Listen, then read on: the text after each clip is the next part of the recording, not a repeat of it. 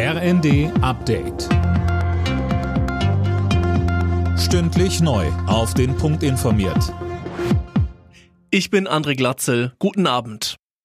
Mehrere führende Minister in Großbritannien wollen Regierungschef Johnson jetzt zum Rücktritt überreden. Grund sind die jüngsten Skandale, deshalb laufen Johnson auch reihenweise die Minister und Mitarbeiter weg.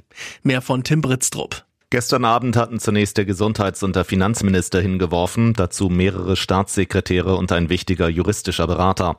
Und zwar, weil sie extrem unzufrieden mit Johnsons Führungsstil sind. Nach dem Partygate hat die Beförderung eines Johnson-Weggefährten das Fass offenbar zum Überlaufen gebracht. Der Mann hatte einen Topjob bekommen, obwohl ihm sexuelle Belästigung vorgeworfen wird. Ob und wie lange sich Johnson jetzt noch im Amt halten kann, ist aktuell alles andere als klar.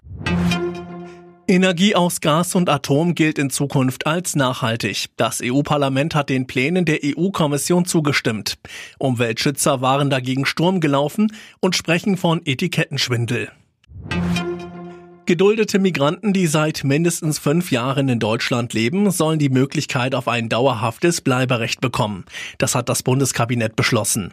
Wer dauerhaft bleiben möchte, muss einen Job haben und gut Deutsch sprechen.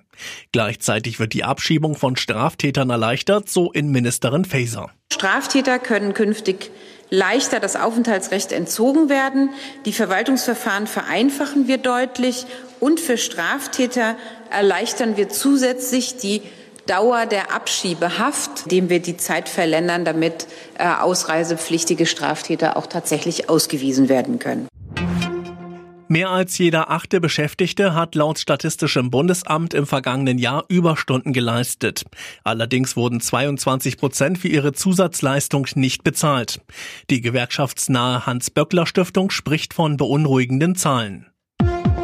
Alle Nachrichten auf rnd.de